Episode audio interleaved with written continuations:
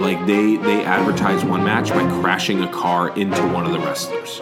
Not a total victory of Russia, which now we're seeing. he goes on. Gigantic bag of flaccid dicks. Sorry, continue. Which, when you open them up, you find out that they're all cockroaches inside. yeah, yeah, you know? yeah. No, I don't know if anybody else is ever going to laugh this hard at anything we say. Uh, we can actually both look out my window right now and see some very pretty yellow flowers that I'm going to be eradicating.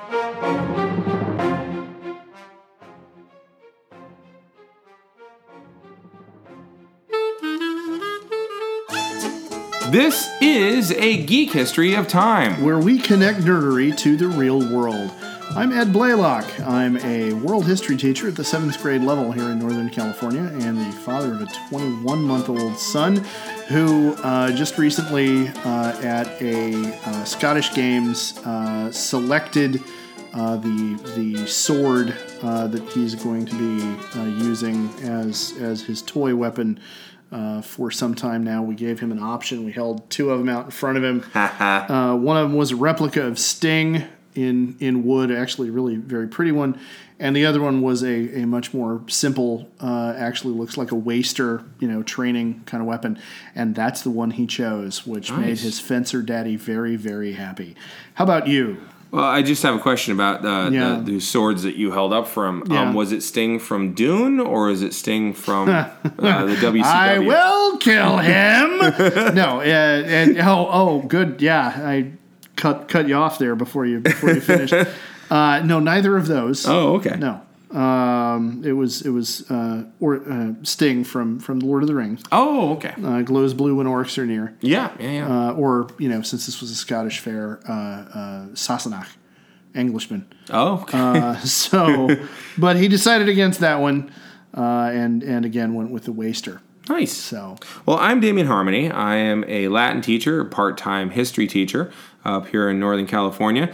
I am the father of a seven and a nine year old, uh, both of whom have gotten into Mouse Guard quite a bit. Oh yeah, How, Yeah. how is that going? It's going well. Uh, I love it because the advancement, uh, what do we call it? The Mechanic? Mechanic um, requires that you fail at the skill a number of times. Really? minus one uh, that you have ranks in that skill, which means you have to go out on a limb and fail at doing the thing.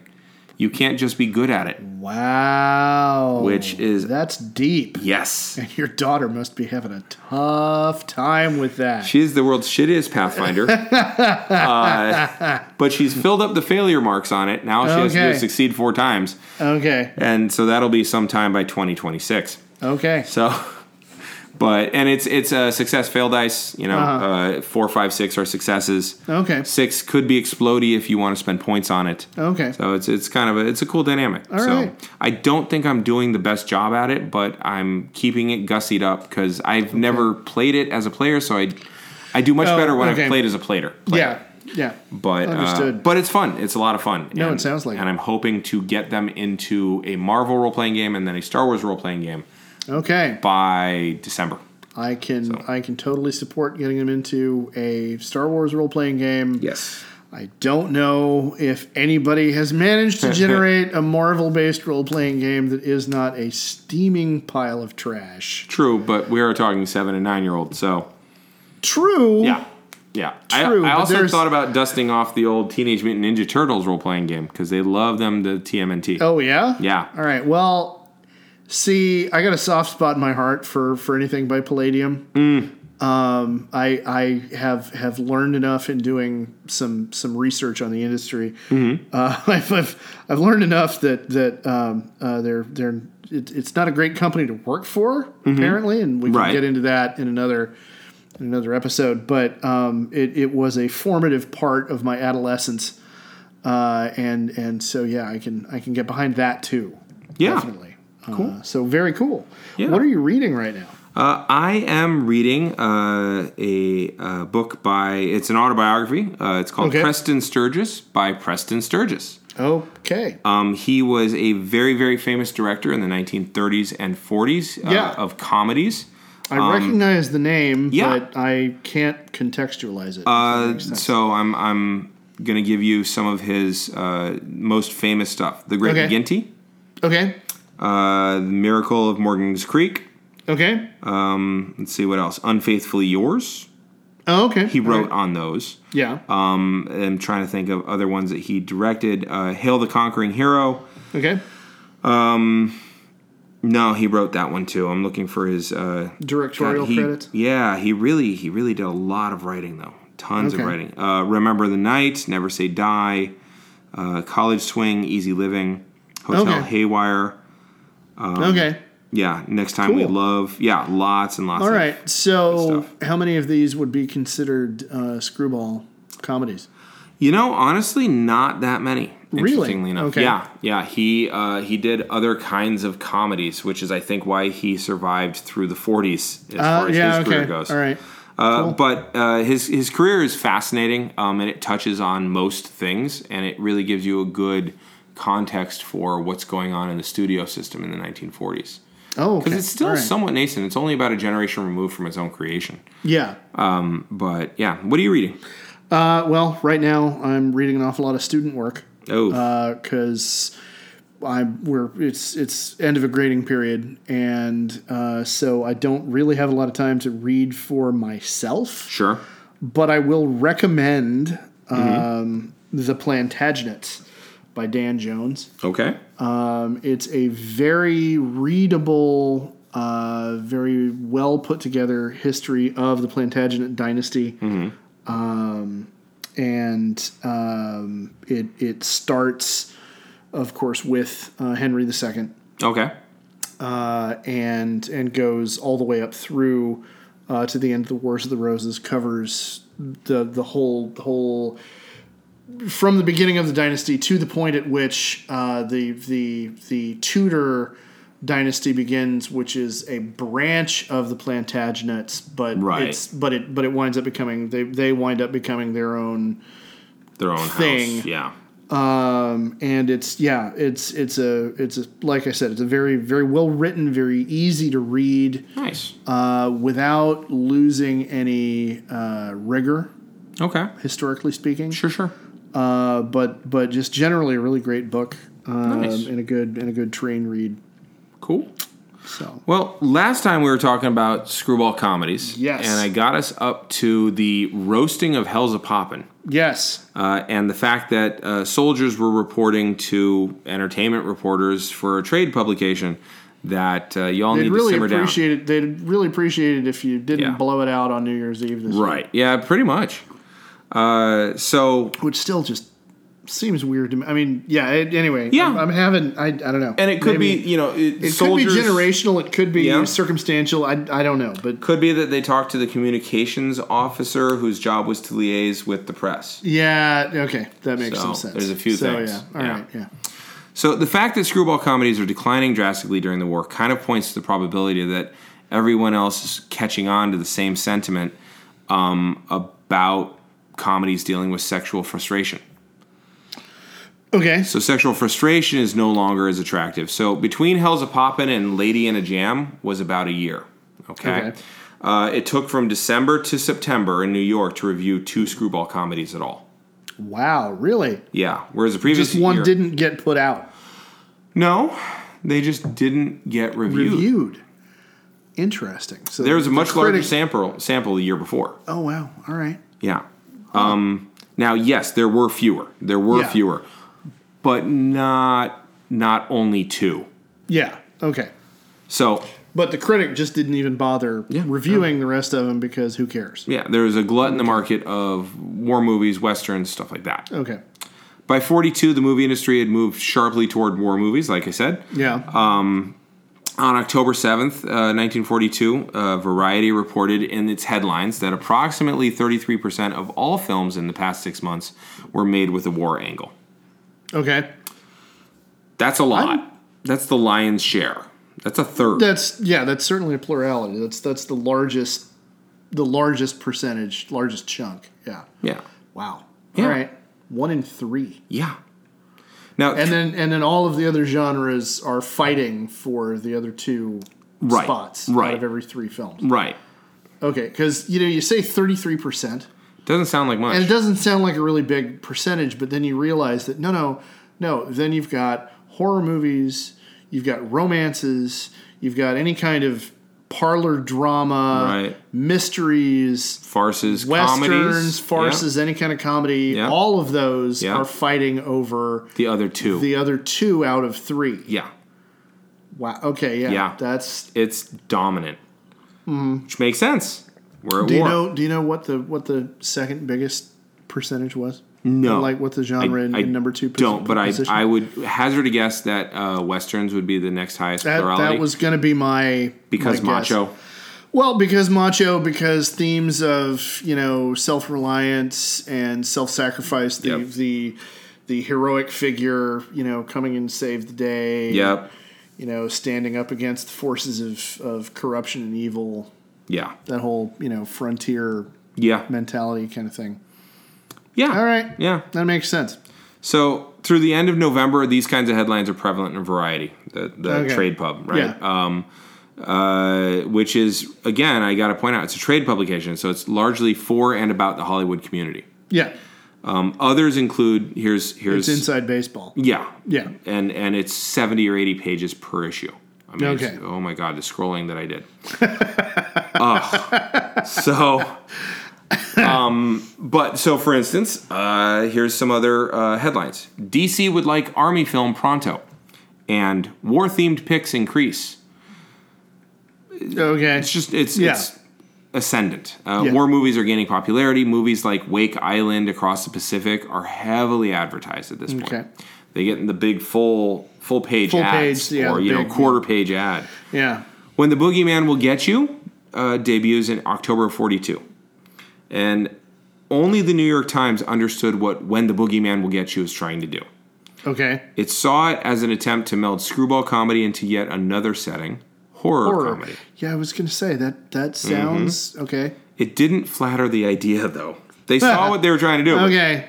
And yeah, no, this Yeah. doesn't work. A variety reviewer commented positively on the film, describing it as screwball comedy and offering hearty laughs. Um, but that was it. Like, like remember the previous Yeah. paragraphs of Yeah. stuff from the last Yeah. episode. Uh, they also there's another movie called The Palm Beach Story. It opened to really bad reviews. The New York Times is reflecting about a year's worth of wartime anxiety at this point and priorities, and they barely even reviewed the movie okay. this guy named Bosley Crowther is kind of the uh, the reviewer at Okay. the time. Um, he Roger criticizes, Ebert of the day, yeah, yeah, Okay. and he's doing it for New York, not or for Gene, Chicago. or Gene Siskel. Yeah. Um, and he criticizes the movie's director, whose name is Preston Sturgis. Uh huh. For so yes, he did touch uh, Yeah. on that. Yeah, yeah. but it wasn't. See, I never. It wasn't the most successful of the genre. Yeah, yeah, so, yeah, yeah, yeah. you know. yeah, yeah. uh, for the, he he got on him for trying to both be writer and director, which at that time was taboo. Really? Yes. Because it was seen as being kind of self-important, egotistical. Yeah. You wrote this thing, so nobody you're you're not going to hand it off to somebody else to Right. direct. You've got to be the one to direct it because or it's so la-di-da. shitty that you're the only Ah. that one. you're the who only can- one willing to sit down and Yeah. okay, all right. Uh, so um, he says, as it is, Mr. Sturgis's right hand. I'm using air quotes there. Let uh, has let his somewhat more deft one down. Wow. Yeah. Now that's that's clever writing. Number one. Yeah. Good pun, Yeah. man. And, at And- this time, and the, ma- uh, at least 50% of the country only had an eighth grade education. oh wow. And this is Ah, yeah, what's being that's written in the true. Yeah, papers. good point. Okay? All right. His fiction at the time is much too barren of bright surprises for a bold directorial splurge.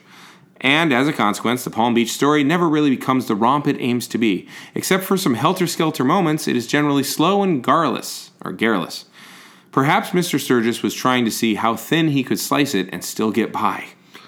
Wow. Perhaps, perhaps he was making co- an experiment in conversational comedy. Anyhow, he's short on action and very long on trivial talk in this mildly satiric little fable. Whoa, whoa, whoa. Sounds like somebody reviewing Reservoir Dogs, quite honestly. Eh. Sounds sounds like uh, uh, Bill Murray to um, Chevy Chase. yeah. Medium talent. Medium talent. Like boy, you want to cut somebody. Yeah. Even at Christmas. It should have been a That's breathless comedy. Hurtful. It should have been a breathless comedy, but only the actors are breathless, and that's from talking too much. Ow. Yeah. Ow. Okay. Yeah. So so heaping scorn. Yeah. Just like no no no, I'm not done smacking you. Yeah. Good God Almighty. Yeah. Okay, so so at this point, Mm-hmm. um, the the genre has has jumped the shark. It's it's Yeah. It's The sh- nobody. it nobody- didn't we- get we over don't- the shark. the shark jumped no, up the and shark bit the jumped shit out of and it. Got yeah. it. Yeah. Yeah. We don't we don't want to see you. In, we don't serve your kind here Yeah. anymore. Get out of the theater. Pretty much. Wow. So what was receiving excellent? Damn. yeah. Son. okay. Yeah. You were yeah, saying what was, getting excellent reviews at that time was action, specifically wartime action. right? Okay. Advertisements for those movies were way larger than and far more frequent than the Palm Beach story ever was. Like I said, they Okay. took up the whole page. Judging by the ads alone, war movies were poised to attract more customers than a movie like Palm Beach Story, which was about a woman who leaves her husband and searches for a rich man to marry, all in the name of helping her husband. It could be a farcical, whimsical comedy. Yeah. Not then. yeah. War movies are about honor and sacrifice and heroics, as you Yeah. so carefully pointed out. Yeah. Uh, and newsreel footage and these got the lion's share of the advertisements. They advertised Yeah. newsreel footage.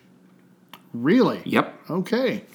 After the war began, the New York Times did not positively review a single screwball comedy except for one, which debuted on New Year's Eve in 1942 43. It's called Whistling Dixie. Oh, great. Red Skelton was in it, Okay. and he got most of the praise. Yeah. Well, the re- red skeleton. Yup. man, Come on. Uh, the reviewer found the mo- movie amusing but not hilarious. Uh, the the Times gave it a baffling review, perhaps in an attempt to match the baffling nature of the film. Okay. I once wrote a review of something in the same exact meter and style as Charge of the Light Brigade. Okay. It was uh, it was fun. Yeah. I don't know that it was considered a very good review. Review. Yeah. or perhaps because they had a deadline, or maybe because the premature celebration of the new year. I don't, Okay. I don't know. Yeah. But it said there were more blows yesterday in Whistling and Dixie than Sullivan and Cl- Kilrain ever exchanged in seventy odd rounds. This is referring back to old timey Um, boxing. old timey boxing, and Jim L. Sullivan, that's some So really we're supposed- old ass that's boxing. Really old ass. But, but but so we're supposed to take from that that there's repartee back and forth. yes. Okay. Uh, as you can Because there's- see, that's like you know Yeah. Darmok and Gillot at Tanagra kind of In some ways, kind yeah. of language like Yeah. you know Shaka when the walls fell. Like, yeah, You really have to know yeah, a lot of context Yes. to understand what they're trying to say yes. Well, Timba, his Okay. arms wide, you know, there. Yeah, um, indeed. like one does. Indeed. But interestingly, even in the praise, it's actiony. This is true. It's the the metaphor is is a combative one. Right. The dialogue Uh, less so. Yeah. So it's not pitter patter, it's blows. Uh, Whistling and Dixie is a less of a screwball than it is a comedic mystery, to be honest, but it still has elements of a man out of his depth and a woman continuing to frustrate him in a romantic setting, but that's no longer front and center in the movie. That's, That's- an aspect of that's- it, which I think is what made it acceptable. That's that's a, a dash of flavoring in the mix. Mm-hmm. Okay. By the time 1943's Crazy House comes out, which isn't really even a screwball comedy, to be honest, um, the Battle of Guadalcanal had just ended.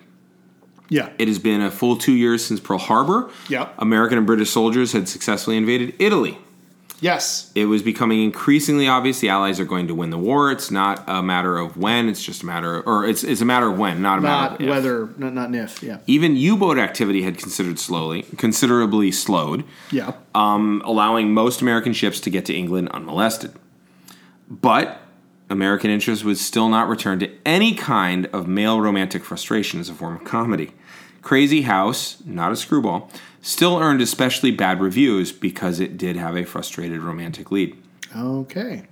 The movie was made for the same by the same people who had brought Hell's a Poppin' to the big screen, so it could be the reviewer was still Was unforgiving of still that was still sin. biased, holding holding past sins against him. Yeah.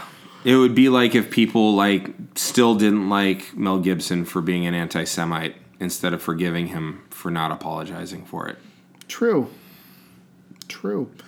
Or, you know, it would be like, you know, critics continuing to hold everything against Michael Bay like forever Yeah. because they do Yeah.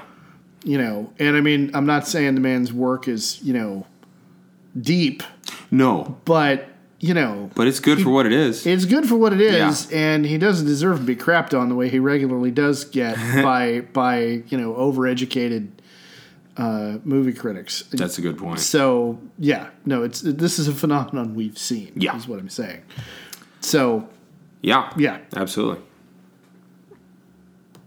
But it's also clear by the reviews that screwball comedies got uh, th- th- that that they that the flame was flickering and dying down. yeah, Okay, uh, the reviews keep getting harsher.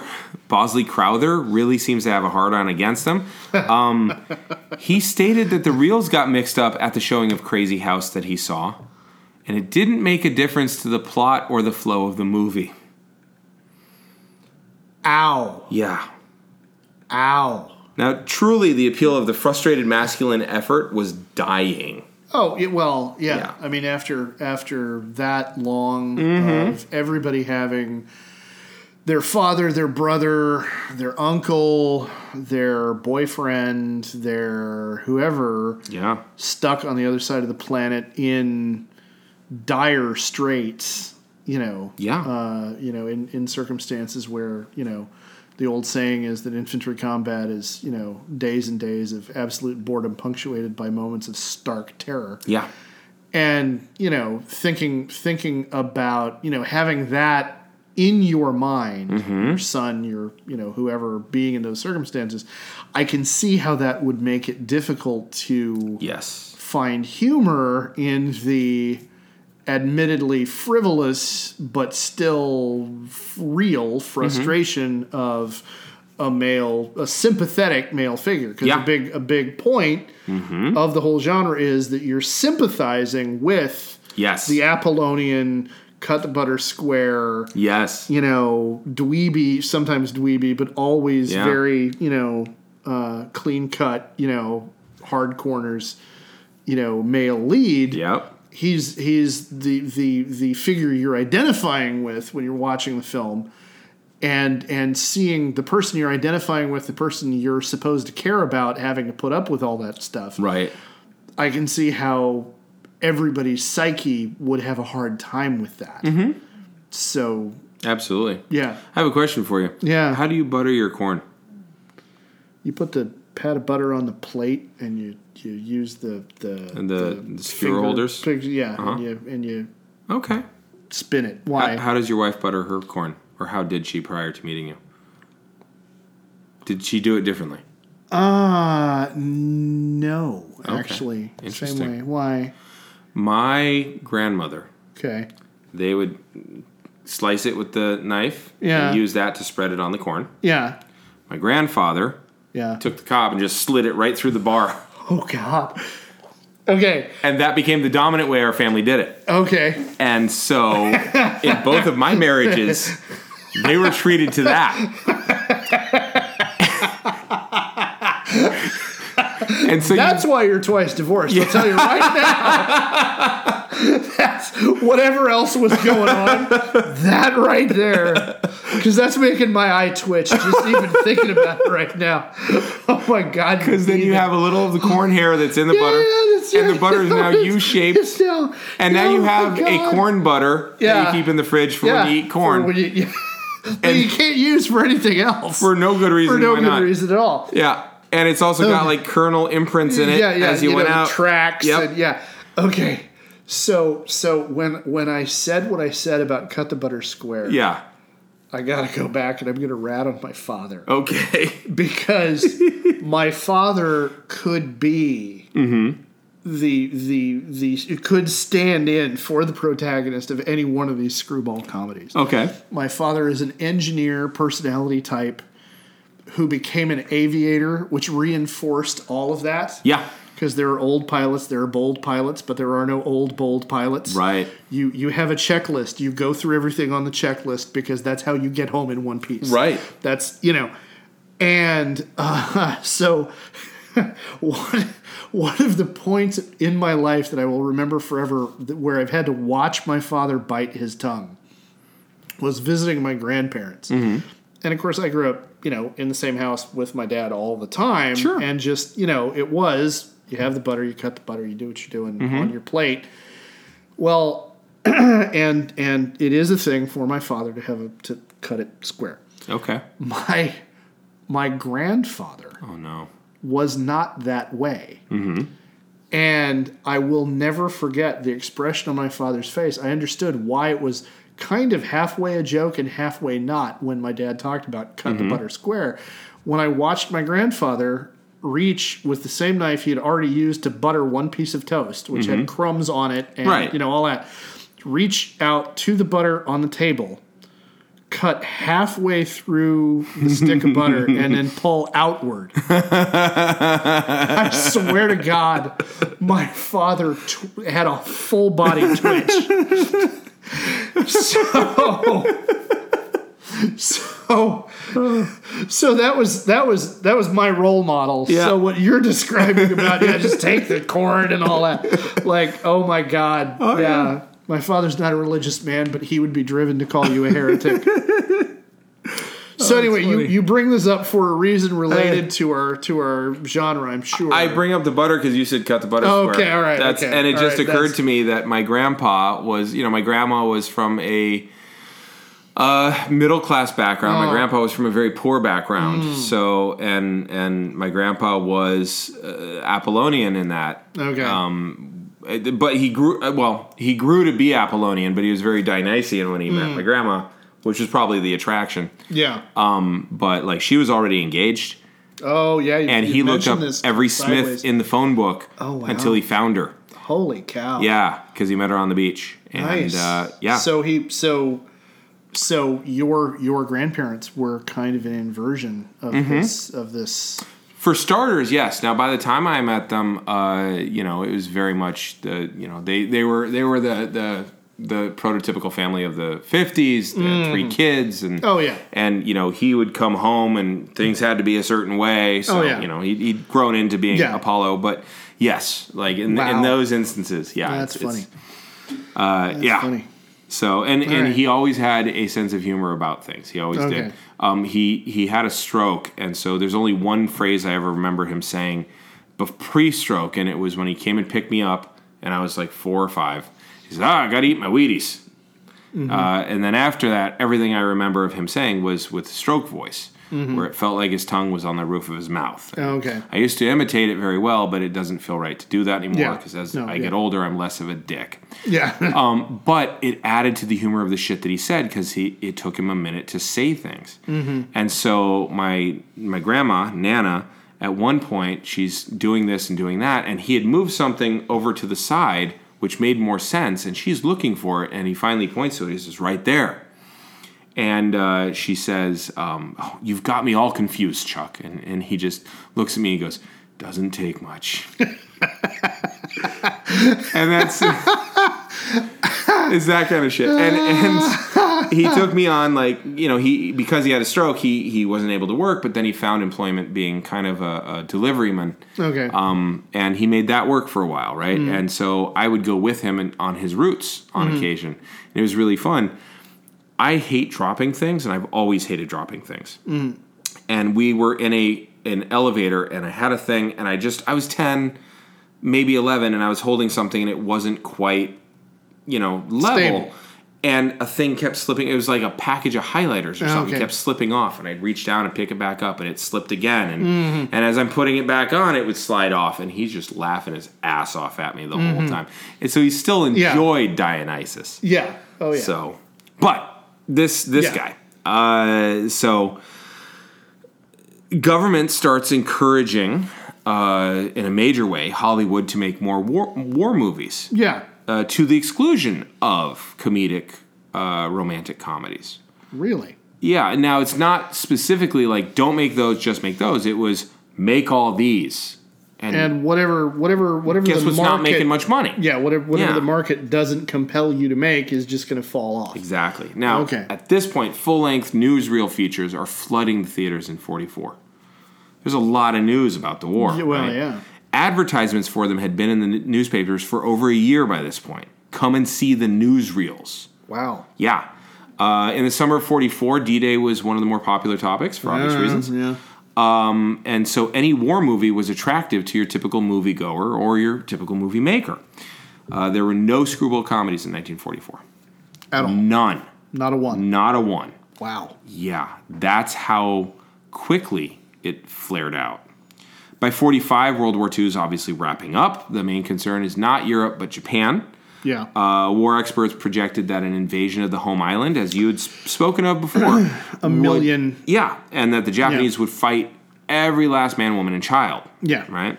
So you're going to Civilian need Mm-hmm. population be rising up. It'd be yeah. with sharp sticks, even with, with- Soviet help, Yeah. uh, because Stalin did agree to give assistance once the war in Europe was over.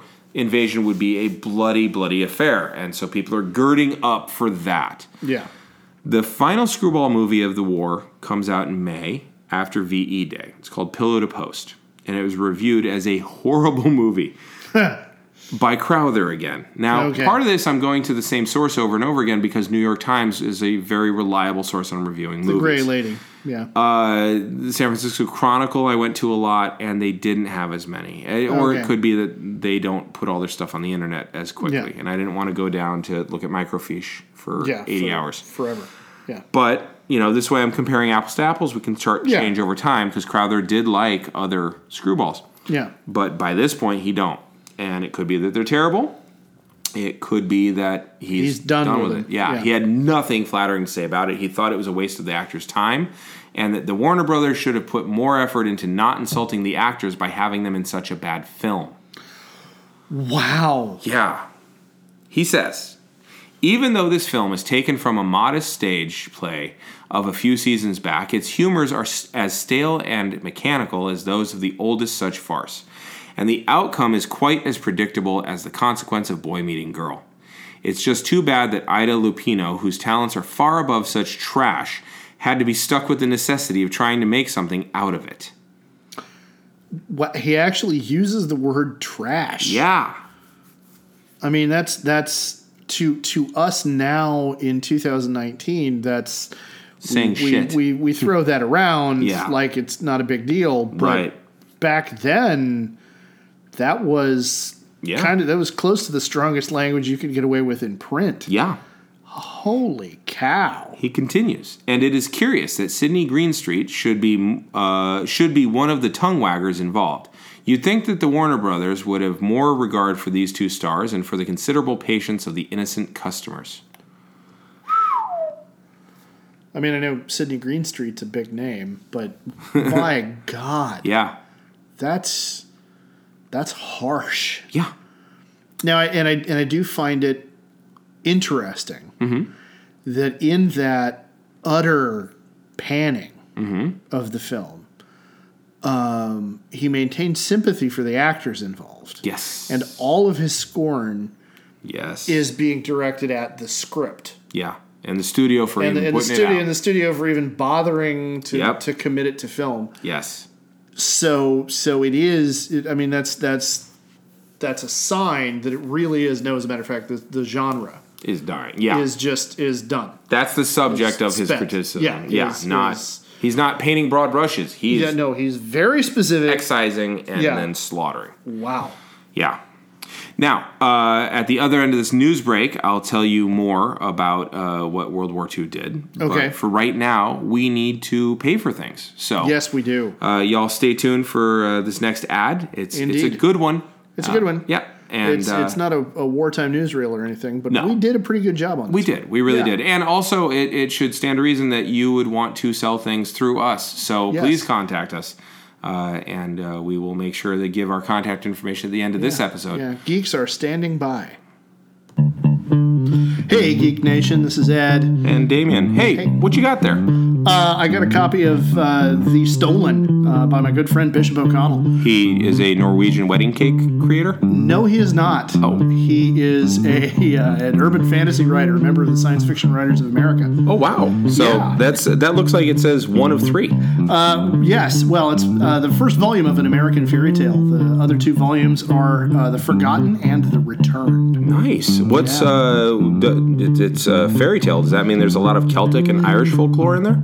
A very great deal, yes. Uh, the first novel actually involves the characters traveling to Tir na Nog. No kidding. Yeah. Wow, I remember that from Titanic. There you. Good day, sir. And with that, back to the show.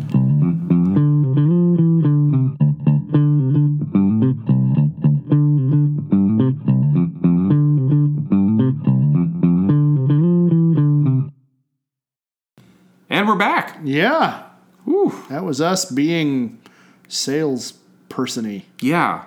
You know, it's, it's something I hate, but I'm good at. Yeah, you know it. Well, I yeah, I, I don't know how good I am at it, but I you know it. What's important is that you need to actually believe in what it is that you're that you're selling, and uh, you know in this case, of course, we we do Easy to do, So it's yeah. easy, makes it easier to do. But we're not above selling what we don't believe in. So, Not not too far above it. Yeah, No. yeah. No. Not not so far above it that we won't lower ourselves to make a living. exactly. There we Exactly. go. So, I'm looking at you, Koch brothers. There you go. So, it may well be that screwball movies uh, deserve their reviews fully. Could be. but anything even touching on Screwball met with rejection. Now, good movies do tend to get good reviews. Bad movies tend to get bad reviews, not always, but Well, very sometimes often. there's there's a particular critic can have an animus against a particular director or a particular set of stars Or aesthetic, or- an yeah. aesthetic or lord knows what. But you know, if you if you look at an aggregate kind of thing, which is you know the whole reason that you know uh, uh, nowadays we have websites like Rotten Tomatoes, which Right. are designed Or to Metacritic. or Metacritic, Yeah. to, which which are designed to let you know, you know, to, to help take those those kind Yeah. of edge cases out of your calculation when you're trying to decide is this a good movie, is this a bad movie? yeah, yeah. So Uh, you know, and and uh, it's- uh, what a time to be alive. I mean, it used to be that you would pick a critic that you agreed with and just listen to him or her. Yeah. Or you'd pick a critic that you didn't agree with and just listen to him and or listen to her. him and be like, okay, Yeah. so Gene Siskel hated this, I'm gonna like it. Right. Right. And that was usually like if And that was Gene- what it was for you. for for me, you know, if if if Ebert liked it, I was probably going to like it. If Siskel thought it was empty-headed plebeian trash, I was probably really going to groove on it because to me, Gene Siskel was an elitist jerk. Like, Yeah. like you know, he he. I know I know their their dynamic, the two of them. His his criticism of Roger Ebert was that Roger Ebert was the Pillsbury Dough critic. You you pushed his button and he giggled. was was what Siskel had to say about Ebert. And and you know, I just thought Siskel was kind of humorless and and like you know, it has to be high art or it. Well, if you look at who they both drank with, Yeah. Siskel drank with artists Yeah. and avant garde theater people. Okay. Uh, Ebert went to the seediest, shitty bars in Chicago and would stumble out of them blind drunk at 5 a.m. Yeah. So, yeah. Yeah. Well, all right. Well, I know who. Yeah. Okay. Yeah. So I know my crowd. All right. There we go. So, now, most of the reviews of screwball comedies from Yeah. 42 onward Yeah. tended to focus on the boring ass nature of the films or their loquacity or their lack of Too clarity. much. Too much talking. Yep. Plot doesn't make any sense. Tried too hard, uh, It's didn't all- succeed. d- Tried too hard. doesn't- Yeah. yeah. It's all. It's all frivolous nonsense. It's empty headed. Yeah. Okay. So this would tell me then that the uh, feelings were that they were expressing uh, was showing that the quality of these films was dropping. It would also seem that the ears it fell on less than a decade earlier were now tired of the sound. Uh, the actors had also been moving into other genres, though, too. Jimmy Stewart, Fred McMurray, Henry Fonda, Gary Cooper all had made a splash in Screwball, were now deeply involved in war and other genres. Okay, uh, it's kind of like Tom Hanks used to do zany comedy. Yeah. He doesn't now. now he just does movies where he pees in things. Name Yeah, no, I, Name I can't. one where he's I- not yeah, peeing no, on I, screen. No, I can't. Yeah, Polar Express. got it. Yeah, There we go. But is that might- really him? That might be the the cartoon. That's an avatar. yeah, Yeah. yeah, yeah. that might not count, but yeah. yeah. and and if it does count, that might be the only one. Yeah, Okay. yeah. I guess you could say Toy Story, but I mean, his name is Woody. Huh. So All right. that was a segue. yeah. Uh, so and at at the time uh, that they're all getting these war movies, movies are largely a studio driven thing, not an actor driven commodity, right? Okay, yeah. So this was a larger decision than just actors choosing what project they were going to do. They weren't Well- taking their talents as where they wanted talents where Well, they no, wanted to because go. the studio was saying, okay, look, we're going to put you in this film. Right. We've decided your look, your persona, your whatever makes you the everyman. Exactly. The everyman hero in the case of Jimmy Stewart. Right. You know, in the case of, you know, Clark Gable, you're the romantic lead. Mm-hmm. Uh, Cary Grant, you're the romantic lead. Uh, Van Johnson, you're the, you know, action hero. Right. Yeah. Yeah. So, So, you know, Yeah. it's it's Clint Eastwood, you're funny looking. Burt Reynolds, you need to lose weight. Sorry. That's Quite all later. right. That's later. Yeah. That's, that's a while after this. But yeah. so also people weren't focused on laughing at male frustration like I said. Yeah. You got cowboys and soldiers who are heroes, and that's what matters, right? Yeah. There were comedies, but romantic comedies where the women frustrated the men were gone. Yeah. comedies uh, where the class structure in the United States culture was being upended in a chaotic mess was, were not well received. Huh. It's war, man. We don't have Yeah, time. no, for we don't have change. time for being all divisive with your divisionation. So one reason that men were uh, that, that nobody wanted to laugh at men being frustrated is because they're at war, like you said earlier. Yeah. Uh, they resented people having such a lighthearted mood in their absence, and the rest of the country seemed to have fallen in line with that way of thinking, as shown by the article that I mentioned before. Yeah, yeah. Women were at home working in the factories and other places to keep the home front going and keep it going strong. They also uh, didn't delight in seeing men frustrated, romantically or otherwise. yeah.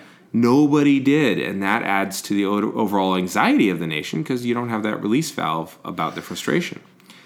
Good point. Seeing heroes and tough men was certainly more encouraging to the women and the home front in general. This is why we're doing this. But if you only ever have meetings where you're reaffirming your mission statement, you're stressing your employees out. Yes. So when big men way. get back to the home front, it was also because they'd been wounded or hurt somehow, Mm. not able to continue. Not not because they'd finished their scheduled tour, because they didn't have a scheduled tour. It was for the duration. Yeah. They also weren't i- interested in seeing frustration. No, Sexual because or they otherwise. were having to deal with a whole different level of frustration themselves. Hmm? and trauma. and well trauma and then you know we're talking about the silent generation Yep. and all of them having been survivors of the depression and in Yes. the last episode you talked about you know the bootstrap mentality and for a lot of them at least on a subconscious level the idea that they had failed Right. would be something they'd be struggling with. Right. And so seeing anybody in a position to be flailing and getting frustrated by Right. something going on would just exacerbate that. Yeah. So yeah, it's not fun anymore, man. No. So yeah, I mean, you want to keep that fighting spirit alive. That's a good priority. Uh, finding intrigue or levity and frustration is not. No. Uh, now, once the war is winding down, there's only a very few attempts at screwball comedy even made. Uh, these attempts are met with predictably bad results. The war had either turned people against screwball comedy or the genre had just run its course. I can't tell which, but I know that either way it was over. Little of column A, little of Yeah. column B. I'm going mostly with column A though, because Okay. you have such an abrupt shift in the course of a year. Okay. Uh, I'd say column A far more. Don't get me wrong, column Okay. B exists. Uh, but- yeah, but all right. Yeah. Now, once the war ended, people are trying to get their lives back to normal. Yeah. Screwball comedy leaves a small void uh, that was unsatisfied by wars and westerns, but many considered that void acceptable. It's like, yeah, okay. Okay. we don't have that anymore. Variety ran an article that stated, "quote in, in on January eighth of forty seven, It said, uh, We have been through a long, grueling war, and the public is more serious and less frivolous. Huh. So here's a question. Go for it. You were talking about the genre of uh, uh, screwball comedy. When, how does this line up on a timeline with the death of the musical? The musical is going to come back with Technicolor, Because the visual spectacle. uh-huh. Okay. and that'll be in the 50s, early 50s. okay. right. And then, but that'll then die out by the 70s? 70s. Okay. Largely because all the stars that had done musicals were too old to Too old convincingly to, do con- musicals. to continue doing it. also, all the directors of that fanfare style stuff um, Uh-huh. were pushing off, and you had the auteurs coming in. So remember, the 70s was a, a Uh, Was- really artistically interesting time, but a shit time. yeah. Also, Grim, yeah. unpleasant. By this but- point, you yeah. also have the third generation of people in charge of the studios with Yeah, different okay. sensibilities. So there's Different- a lot of uh, factors. Okay, a at lot of play stuff there. going on. All right. Now, this shows a reluctance to deal in comedy that deals with whimsical characters, obviously, and that means Screwball doesn't have a chance. Um, the only time that void comes back, where male frustration is centered, Mm-hmm. is television. Oh well, every sitcom dad like ever. Not ever. Well, but In the 50s, it was not so. that's true. That's Yeah. Mm-hmm. true. Ozzy and Harriet. That didn't happen. Leave it to Beaver. Right. Mm-hmm. Daddy knows best. Ward Ward Cleaver never had to deal with any of that bullshit. Right. Mm-hmm. Wally did. Yeah. My father will point out how Wally did. Oh. My dad. so my grandmother actually vacuumed in her pearls. Oh, yeah, you told me about yeah, that. yeah. okay. My my the joke that my father and my uncle have is that they are in fact Wally and the Beef. Okay. that that like you can take an episode of Leave It to Beaver, Uh-huh. put my uncle in the role of Beaver, my father in the role of Wally, Oh, wow. and you will probably capture a story from their childhood. Um, it's it's worth noting that uh, they didn't get along really at all until adulthood, and yeah, they were they were four years apart. My grandmother says that if if their rooms had not been on opposite ends of of their wing of the house, they'd have killed each other before either one of them got to got to Wow. being a teenager Okay. because at about the age where my uncle got to the point where he was an incessant tag along, Mm-hmm. my father was at the age where he didn't want his little brother around like at all. So it was that really unfortunate kind of generational, well, not generational, but But sibling it becomes sibling one, yeah. timing. Yeah. Like, so yeah, but yeah, yeah. Ward Ward Cleaver never had to deal with any of that. No. But then you get into the '60s, Mm-hmm. and you start seeing it. You really start to see it in the 70s. Okay, well, yeah, Yeah, okay. but you're right. You're right. There are Yeah, hints of as it. it I mean, begins- Wilbur in uh, in what do you call it? In Mr. Ed. Mr. Ed. He was frustrated. Skipper was frustrated. yeah, well, yeah, You know, so you you have father figures being frustrated. Now that was uh, late '60s, I believe. 'cause Yeah, it well, was yeah, black and Yeah, white. Sherwood Schwartz. Yeah. But, what- but, you know th- what what that brings up to me is you know Mm-hmm. you say father figures, and yes, Skipper is definitely a father figure, Mm-hmm. but he's also kind of an inept father figure, Yes. which is a trope. Well, that, yeah, that he's- becomes a thing. yep. So. How many father figures were on that, were there on that island? Because there was Skipper, there was the professor. Not a father figure. No, No. No? No. He's he's the lantern smart- jawed science hero. It's, that's the older brother. Oh, okay. Oh, he was Wally. Yep. Okay. All right, that makes Yeah. more sense now. Yeah. All right, cool. So uh, this. And Mr. Hell was the wacky neighbor. yes. Okay. Yes. Oh my God, it all makes sense. all right. So veterans, Yeah. in an attempt to build a life for themselves again, as well as a family, they settle in large numbers into the suburbs. Yes. Well, I take it back. White WASP veterans, Yes. did this. Um, Settled Levittown. Yeah. Uh, in fact, it was this settling that created the suburb, right? Yeah. And with the suburb comes television's rise. yes. Uh, once televisions are affordable enough, shows become a source of family and neighborhood entertainment. And shows like I Love Lucy once again celebrate the frustration of the male antihero. With the zany, Mm. Yes. ditzy, f- smart but kind of lunatic Yep. female figure. She is Okay. chaos. Yeah, Incarnate. yeah. Now this time she's obvious. She's also not obviously smarter than he is. Um, yeah, that ditzy button gets pushed hard. Yeah, that's true. So she is often somewhat short sighted in her ambitions. Yeah. This is largely Lucy, but there's other Yeah, female yeah, characters well. that do this. Uh, oh, oh, oh, damn it. Gracie. Um, Great. Well, Yeah. But okay. And the but- wife but on Show of Shows. Mm-hmm. Yeah, but Gracie is an earlier generation. True. Say goodnight, Gracie. True. Goodnight, Gracie. That's that's v- late vaudeville. It is. It absolutely is. So I mean, that's that that shows up on Mm-hmm. television, but that's that's been a through line Yeah. for them as as a couple and as an act. That's true. Since since an earlier era. So that's that's a weird kind of edge case. Yeah. Oh, oh, damn it! I'm forgetting.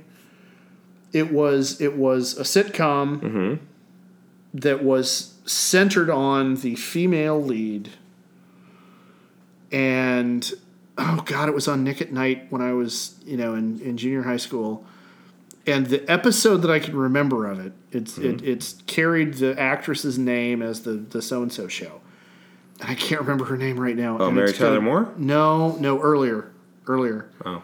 But anyway, uh, w- one of the episodes, it was it was the introduction. It was when credit cards were a brand new thing. Oh, wow. and and Ah. the whole and the whole plot of the episode was she wanted a credit card, and Right. her husband wouldn't let her have a credit card, And that 'Cause was they a didn't- plot point. and they because they didn't need one, Right. and so somehow there was a monkey, there was a chimp involved. I'm saying monkey, but it's actually chimp. Okay. and somebody's pet chimp. And she signed up for a credit card in the chimp's name. And and the wacky hijinks was that, you know, they put they put the name into the into the computer, which was, you know, the size of Mm-hmm. Oh, you yeah. know, a refrigerator or bigger and had Yeah. all the big flashing lights on it because it was the late 50s Mm-hmm. And uh, you know, it came back. Oh yeah, no, it's no, no negative credit report, no, no history on that. Yes, we'll give you. Yeah, we'll totally give give him, her, Hmm. it, whatever the card. And then you know, wacky hijinks and gets herself Yeah. into trouble, and then her husband has to come in and pat her on the head and rescue her. Right.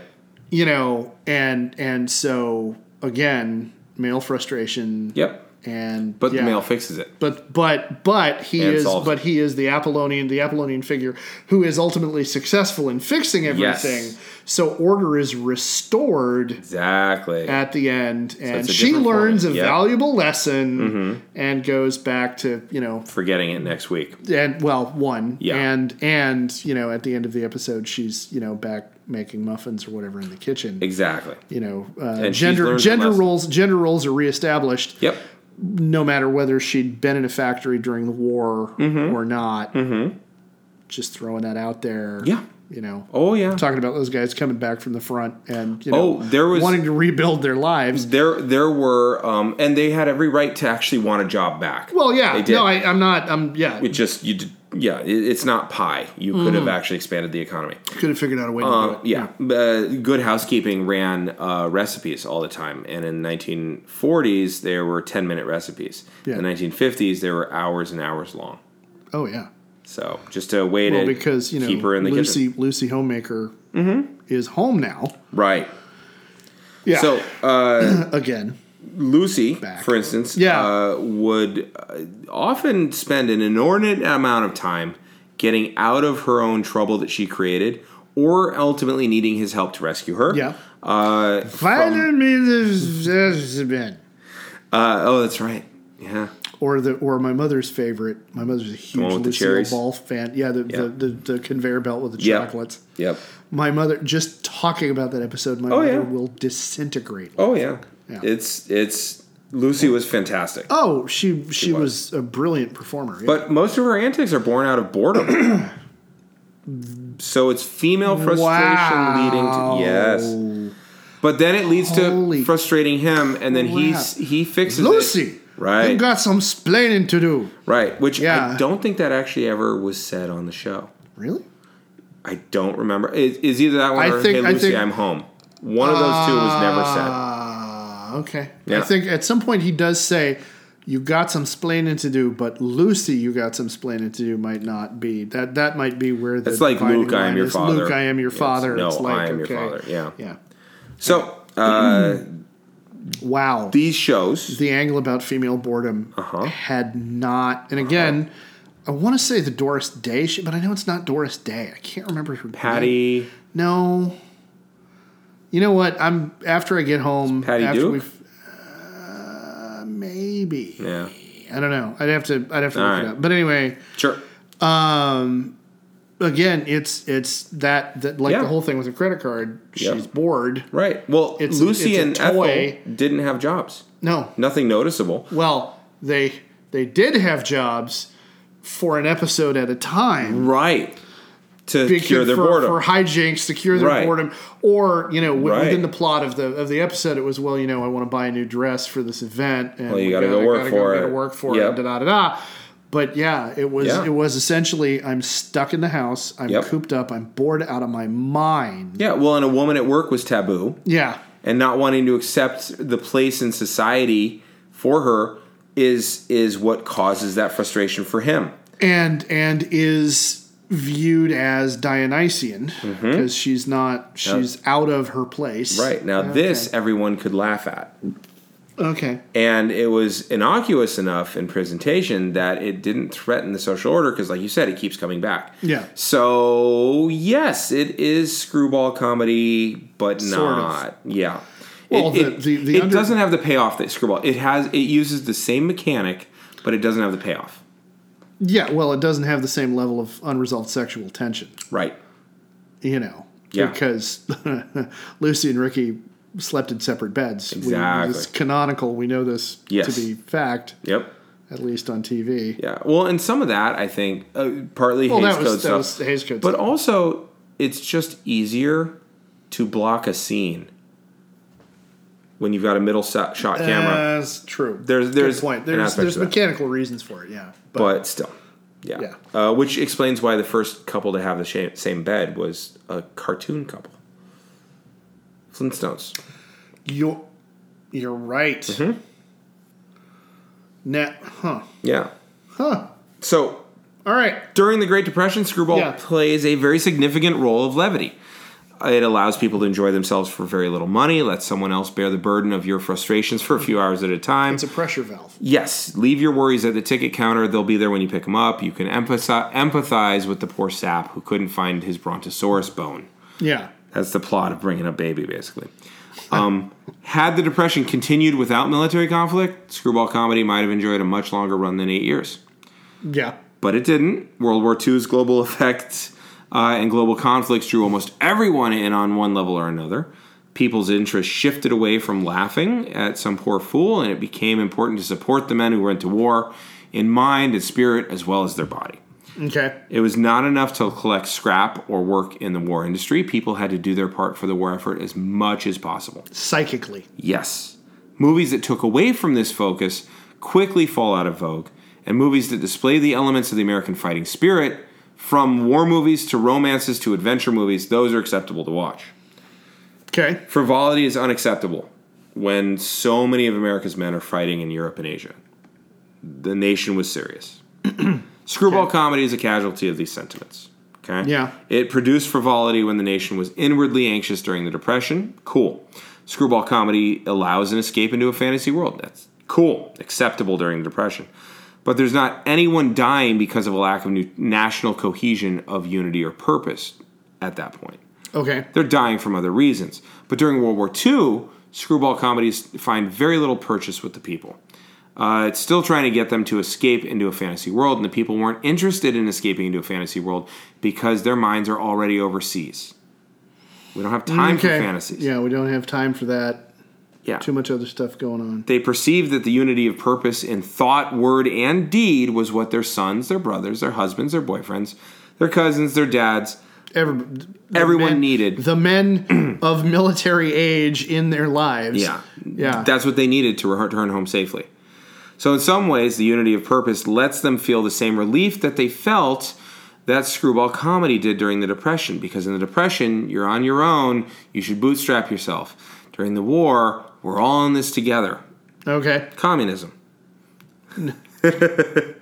Collectivism. Yeah. we can say collectivism. collectivism. Screwball comedy had ceased to serve the unifying role of giving people something to laugh at because the person they had been laughing at was a wholesome, if somewhat dull witted American male. During the war, most of your wholesome American men are risking their lives and laughing at someone who could be dying at that same moment. kind of makes you a dick. Yeah. So they Okay. needed to cheer him on instead. Okay, As Screwball's leaving, war movies and westerns were leaping onto the scene, like I said. They offered skilled and tough, smart American heroes. The competent man. Yes, these heroes assuaged American anxiety.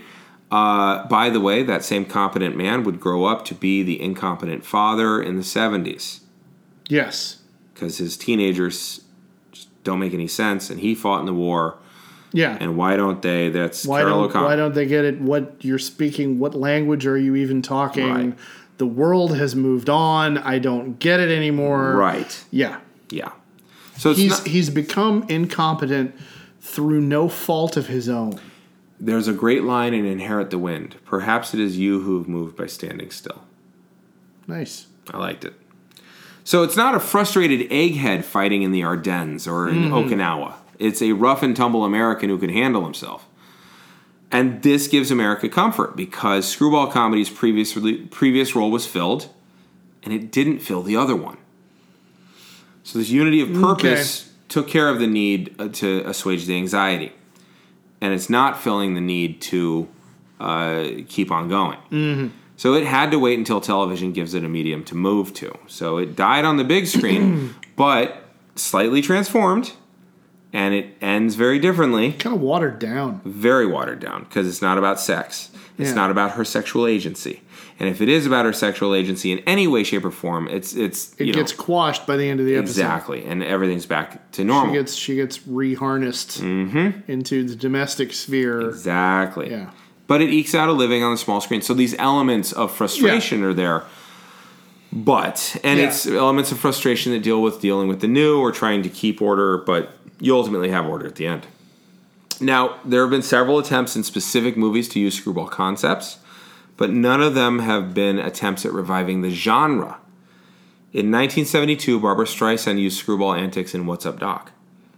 Okay. Now, she wasn't trying to revive the genre, so uh, it was much more just an attempt to try to redo Bringing Up Baby. Okay. 20 years later, 1992, Goldie Hawn frustrates Steve Martin to no end in House Sitter. Yeah. Bordering on psychotic, Yeah. her character readjusts his life for him. Um, she's not just a manic pixie dream girl, she's a psycho She's a pixie. psychotic Yeah. pixie dream girl. Yeah. um, but in the end, all is well. yeah. He sings to Rulura Lura, his father, in front of his boss, and everyone thinks it's great. And, and he and L- Han live screwily ever after. Yeah. And I mean that in both terms because in the 90s, you could fuck. yeah. You could. Yeah. Um, do that. And Martin's frustration is painfully evident. And quite frankly, I think that's like his genre is being the frustrated man. Yeah. Like, if you look at everything that he didn't write, Yeah. he's, he's typecast. Uh, yeah. Um, L.A. story. Parenthood, Yeah. planes, trains, and automobiles. Oh, great. Anything with Queen Latifah. yeah. Well, yeah. Um, yeah. Well, any, anytime he winds up playing the part of a of a straight man, Yep. a central part of his role as the straight man is a frustrated straight. Man. Yes. Well, that's what straight men are for. Well, well, Often. Often, Not, yeah, yeah. not not necessarily all. You're right, you're but right. Yeah. Uh, but he he yeah. I, I think I think you're right. Mm-hmm. I I can I can see that argument. Um, I keep coming back to the wonderful way in L.A. Story Mm-hmm. that he's he's you know in love with the age appropriate Mm-hmm. woman, but because she's with somebody else, he's dating Sarah Jessica Parker. Sarah Jessica Parker, who is not age appropriate. 21. 21 or something and and the way he interacts with her is this wonderful consistently baffled Yep. like okay i'm rolling with it but yes. like huh Yeah. you know Well, and he does that throughout the. I mean, the whole point of LA story yeah is he does. it. He's just buying ba- into everything. yeah like everything but Yeah. but I'll have a half calf double half- decaffeinated with a with twist, a twist 11. oh and a twist and a twist Yeah. yeah. everybody at the table yeah oh and one of my father's favorite movies Oh. by the way Wow. but y- go ahead I was going to say, uh, House Sitter yeah was panned. oh yes The viewer is typically just more uncomfortable than anything else through the Yeah. whole thing. Uh, most reviewers thought that Frank Oz did a horrible job directing the film. okay called it a would-be screwball comedy and more grating than amusing. Here's the thing. Yeah. There's a lot of what That goes was John on- Carpenter. Different type, different Yeah. genre. Nice. Yeah. Um, there's a lot of cringe Mm-hmm. involved, and that's a whole subgenre in and of itself. Yeah. Of of we're going to put somebody through really uncomfortable stuff. I think that's Ben Stiller. I think he he is the best exemplar of that. Yeah. I don't think that it's about cringing with Steve Martin. Okay. I think it bled into cringing. Well, well, that's But that's I- kind of I- what that's kind yeah. of what I'm saying. I mean, I mean Yeah. the way the way those situations in that movie wound up wound up turning out. Mm-hmm. Yeah. it wound up being that, which is part of the reason it it didn't work is Right. because that's not Martin's thing, Right. and and frankly. I don't like Ben Stiller movies primarily because they are so intensely focused on watch this guy grimace his way through this, Yeah. you know, and Yeah. it's like I don't want to watch that. Yeah, That's no. painful. Yeah, No, yeah. that's I feel sadistic. Like you want me Yeah. to be laughing at, at his discomfiture and that makes me feel bad. That's a good point. you know, and and I think when you're when when when the intent of the plot is Mm-hmm. to be screwball and the delivery winds up going into cringe comedy, Yeah. you're automatically going to suck because you're Yep. you're you're missing the point. You're whiffing. You're Yeah. swinging. You're swinging hard for the fences. Well, and let's you're keep you're in working mind. real hard, trying, Yeah. and you're failing yeah. on a central, Gen- central, central part of generic the- point. Yeah. Well, and I would point out though that's the reviewers that are assuming that Oz was out to make a screwball comedy. He never said that he was. Now he might have been. I mean, it, it has all the elements, all the elements. Yeah, Uh, But I would ask, would any director have been successful with any actors in any capacity in making a screwball work at that time? Society is so different in 92 than it was from 34 to 42 um, that it would be impossible to touch the same chords that resonated so well back then.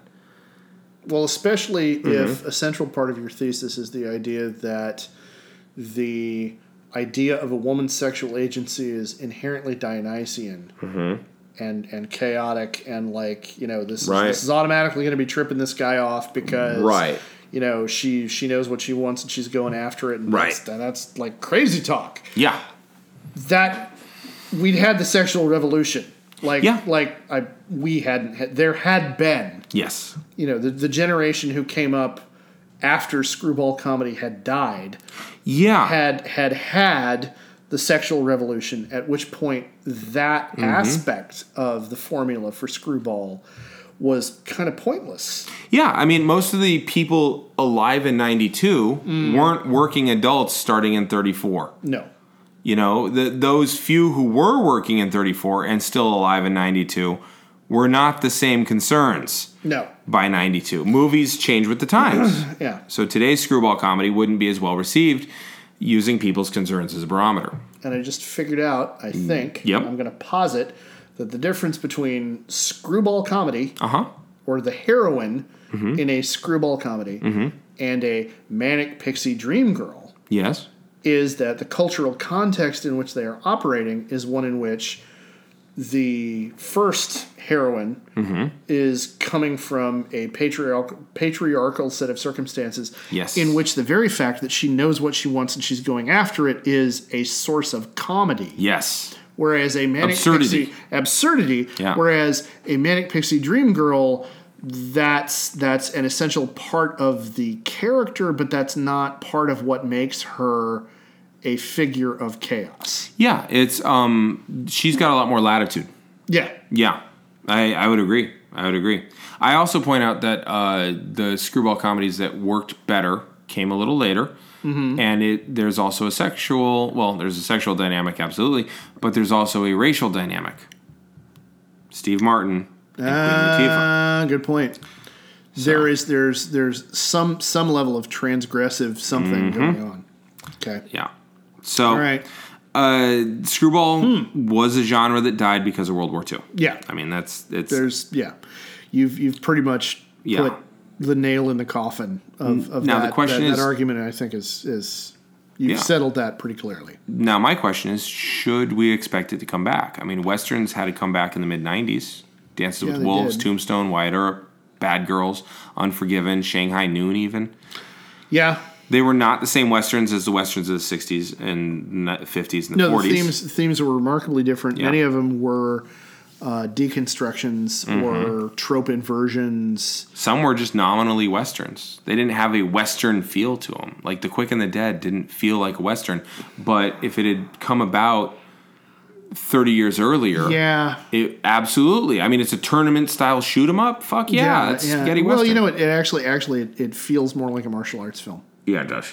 Feels feels like a kung fu movie with pe- Right, with six So, guns. Nominally a western, Yeah, nominally western.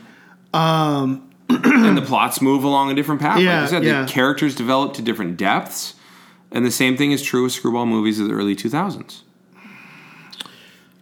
I I think my own my own gut feeling on this is I think in order for the genre to to come back in a meaningful way, we would have to see we'd have to see the genre somehow significantly adapt, or we would have to see some kind of very significant shift in our own perceptions Yeah, of gender roles. I would agree.